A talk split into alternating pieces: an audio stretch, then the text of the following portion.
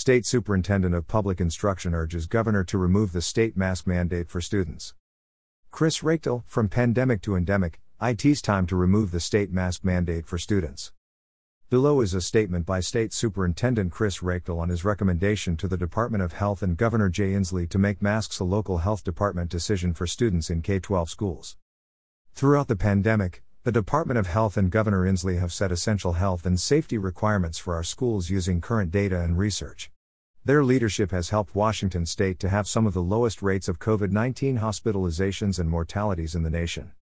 The combination of widespread vaccinations and much higher infection acquired immunity due to the pervasive Omicron variant has changed the landscape of the pandemic once again. I believe it is time to carefully plan our move from a pandemic response to an endemic system of readiness. With high immunity rates and our ability to carry out rapid antigen tests with nearly every school district participating in our state's COVID 19 testing program, the time is now to rebalance the health and educational benefits of masking in our schools. As part of the transition from pandemic to endemic, I believe it is safe and timely to eliminate the statewide masking requirement for students and allow for a decision by local health officials. I recommend the Governor and Department of Health change the guidance to reflect this in the coming weeks. Cases and hospitalizations are expected to fall substantially in the coming weeks, and this gives us an opportunity to revisit the benefits and downsides to our current mitigation strategies, including universal masking in schools. When there was limited or no access to vaccines or rapid tests and rates of hospitalizations and mortalities were high, mandatory face coverings were an essential part of the larger community mitigation strategy. Masks worked. However, universal masking impacted the learning environment. This is the nature of an ever changing virus as it moves from highly impactful and unmitigated, to much less impactful and more treatable. This change will empower schools to better focus their valuable time on supporting our students' learning and well being recovery and acceleration.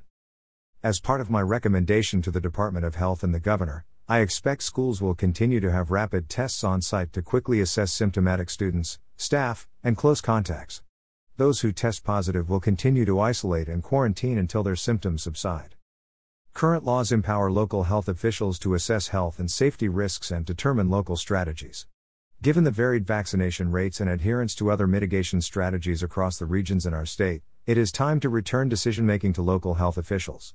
In some cases, local health officials may require temporary returns to masking or other mitigation strategies if cases spike or if a new variant poses elevated risks.